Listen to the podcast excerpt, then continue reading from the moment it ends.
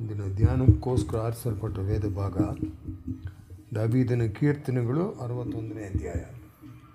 ಧ್ಯಾನ ವಾಕ್ಯ ಐದನೇ ವಚನ. ಐದನೇ ವಚನ, ಉತ್ತರಾರ್ಧ ಭಾಗ. ದೇವರೇ, ನೀನು ನನ್ನ ಹರಕೆಗಳಿಗೆ ಲಕ್ಷ್ಯ ಕೊಟ್ಟಿದ್ದಿ. ನಿನ್ನಲ್ಲಿ ಭಯಭಕ್ತಿ ಉಳ್ಳವರಿಗೆ ಸಿಕ್ಕತಕ್ಕ ಬಾಧ್ಯತೆಯನ್ನು ನನಗೂ ದಯಪಾಲಿಸಿದ್ದಿ. ಈಗ ನಾವು ಧ್ಯಾನ ಮಾಡುವಂಥ ವಾಕ್ಯ ಇದು, ನಿನ್ನಲ್ಲಿ ಭಯಭಕ್ತಿ ಉಳ್ಳವರಿಗೆ ಸಿಕ್ಕತಕ್ಕ ಬಾಧ್ಯತೆಯನ್ನು ನನಗೂ ದಯಪಾಲಿಸಿದ್ದಿ. ನಿನ್ನಲ್ಲಿ ಭಯಭಕ್ತಿ ಉಳ್ಳವರಿಗೆ ಸಿಕ್ಕತಕ್ಕ ಬಾಧ್ಯತೆ. ಬಾಧ್ಯತೆ ಅಂದರೆ ಇನ್ಹೆರಿಟೆನ್ಸ್ ತಂದೆಯಿಂದ ಮಕ್ಕಳಿಗೆ ಬರಬೇಕಾದ ಆಸ್ತಿ, ಪಾಸ್ತಿ, ಸ್ವತ್ತು ಇವೆಲ್ಲ. ದೇವರಲ್ಲಿ ಭಯಭಕ್ತಿ ಉಳ್ಳವರಿಗೆ ಇಂಥ ಒಂದು ಬಾಧ್ಯತೆ ಇದೆ ಅಂತ ದೇವರ ವಾಕ್ಯ ಹೇಳ್ತದೆ. ಸಿಕ್ಕತಕ್ಕ ಬಾಧ್ಯತೆಗಳು ತಂದೆಯಿಂದ ಮಕ್ಕಳಿಗೆ ಬರುವಂಥ ಬಳುವಳಿ, ಆಸ್ತಿ ಪಾಸ್ತಿ ಇವುಗಳು. ದೇವರಲ್ಲಿ ಭಯಭಕ್ತಿ ಉಳ್ಳ ಮನುಷ್ಯನಿಗೆ ಇಂಥ ಒಂದು ಕೃಪೆ ಇದೆ, ಇಂಥ ಆಶೀರ್ವಾದ ಇದೆ. ಈ ಬಾಧ್ಯತೆಗಳು ಅಂದರೆ ಏನು? ಏನು ಬಾಧ್ಯತೆ? ತಂದೆಯಿಂದ ಮಕ್ಕಳು ಬರೋದಿತ್ತು ಸರಿನೇ. ಈಗ ಒಂದು ವಿಶ್ವಾಸಿಗೆ, ದೇವರಲ್ಲಿ ಭಯಭಕ್ತಿ ಉಳ್ಳ ಒಂದು ವ್ಯಕ್ತಿಗೆ ಈ ಬರುವಂಥ ಬಾಧ್ಯತೆಗಳು ಏನು? ನೋಡುವಾಗ ಯೋಬನ ಗ್ರಂಥ ಮೊದಲನೇ ಅಧ್ಯಾಯ. ಯೋಬನ ಗ್ರಂಥ ಮೊದಲನೇ ಅಧ್ಯಾಯ. ಎಂಟನೇ ವಚನದಿಂದ. ಕೆಲವು ವಚನಗಳು. ಆಗ ಯಹೋವನು, ನನ್ನ ದಾಸನಾದ ಯೋಬನ ಮೇಲೆ ಗಮನವಿಟ್ಟಿಯಾ? ಅವನು ದೇವರಲ್ಲಿ ಭಯಭಕ್ತಿ ಉಳ್ಳವನಾಗಿ ಕೆಟ್ಟದ್ದನ್ನು ನಿರಾಕರಿಸುತ್ತಾ, ನಿರ್ದೋಷಿಯೂ ಯಥಾರ್ಥ ಚಿತ್ತನೂ ಆಗಿದ್ದಾನೆ. ಅವನಿಗೆ ಸಮಾನನು, ಭೂಲೋಕದಲ್ಲಿ ಎಲ್ಲಿಯೂ ಸಿಕ್ಕುವುದಿಲ್ಲ ಎಂದು ಸೈತಾನನಿಗೆ ಹೇಳಿದನು.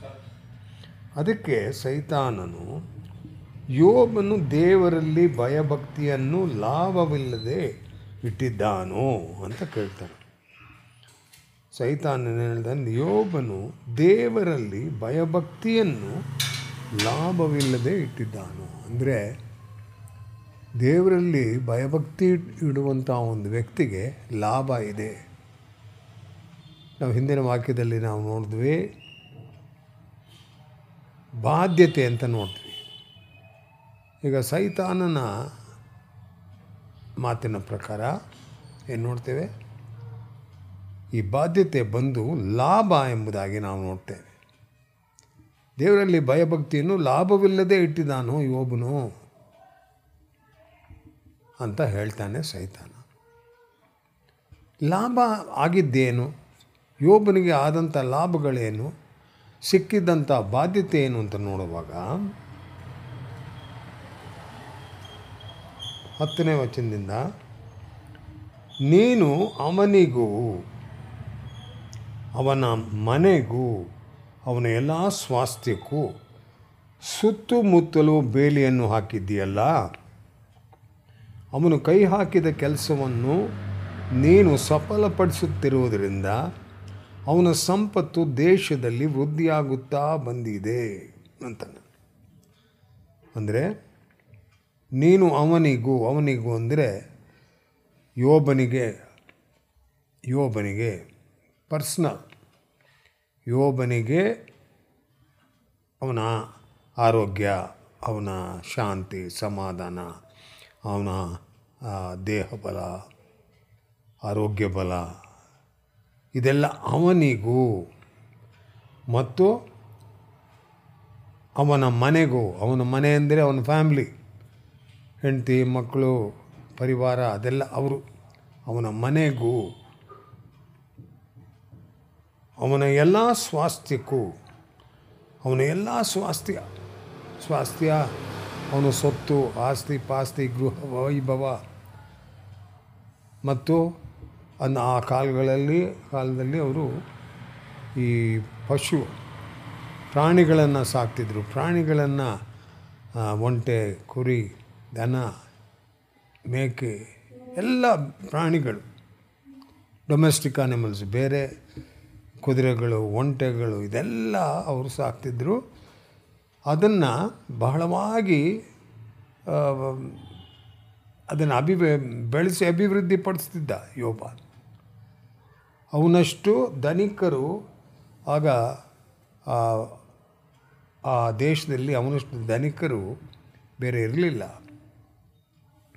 ಇದೆಲ್ಲ ಅವನಿಗೆ ಸ್ವಾಮಿ ಕೊಟ್ಟಿದ್ದ. ಈ ಒಂದು ಸ್ವಾಸ್ಥ್ಯದ ಸುತ್ತಮುತ್ತಲು ಬೇಲಿಯನ್ನು ಹಾಕಿದ್ದ ಎಂಬುದಾಗಿ ನಾವು ನೋಡ್ತೇವೆ.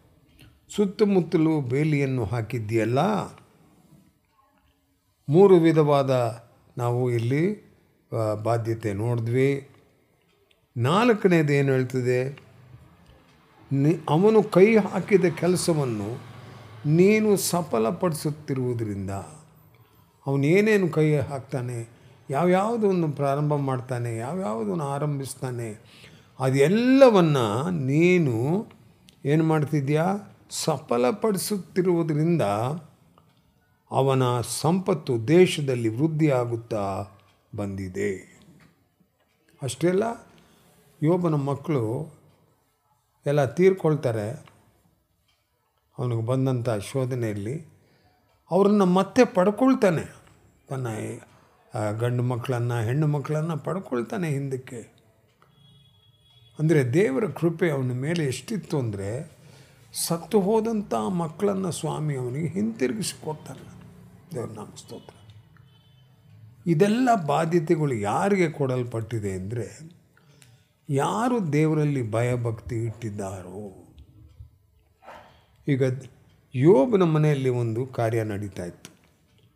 ಅದೇನೆಂದರೆ ವಚನ ನಾಲ್ಕರಿಂದ, ಅವನ ಕುಮಾರರು ಒಂದೊಂದು ದಿನ ಒಬ್ಬೊಬ್ಬನ ಮನೆಯಲ್ಲಿ ಔತಣವನ್ನು ನಡೆಸುತ್ತಾ, ಆ ಭೋಜನಕ್ಕೆ ತಮ್ಮ ಮೂವರು ಅಕ್ಕ ತಂಗಿಯರನ್ನು ಕರೆ ಕಳಿಸುತ್ತಿದ್ದರು. ಈ ಏಳು ಜನ ಗಂಡು ಮಕ್ಕಳು ಒಂದೊಂದು ದಿನ ಒಬ್ಬೊಬ್ಬನ ಮನೆಯಲ್ಲಿ ಔತಣ, ಊಟ.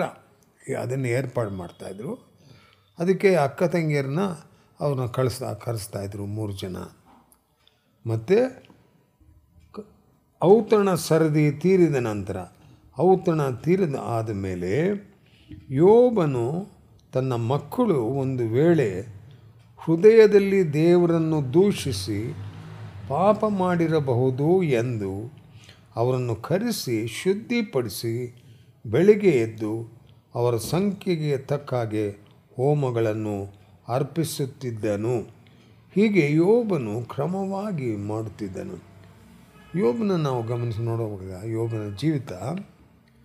ಆ ಏಳು ಮಕ್ಕಳು ಪ್ರತಿದಿನ, ಏಳು ಗಂಡು ಮಕ್ಕಳು, ಒಂದು ದಿನ ಒಬ್ಬೊಬ್ಬನು ಬಂದು ಸರದಿಯ ಪ್ರಕಾರ ಔತಣ ಮಾಡ್ತಾಯಿದ್ರು ಆ ಔತಣದಲ್ಲಿ ತಮ್ಮ ಅಕ್ಕ ತಂಗಿಯರನ್ನು ಅವರು ಭಾಗಿಗಳಾಗಿರ್ತಾಯಿದ್ರು ಇದೆಲ್ಲ ಆಗಿ ಔತಣ ಎಲ್ಲ ತೀರಿದ ಮೇಲೆ ಯೋಬ ಏನೇನು ಮಾಡ್ತ, ಏನು ಮಾಡ್ತಿದ್ದ? ತಾ ಮಕ್ಕಳನ್ನು ಕರೆದು ಒಬ್ಬೊಬ್ಬರನ್ನಾಗಿ ಏನು ಮಾಡ್ತಾನೆ? ಅವ್ರನ್ನ ಶುದ್ಧೀಕರಿಸ್ತಾನೆ.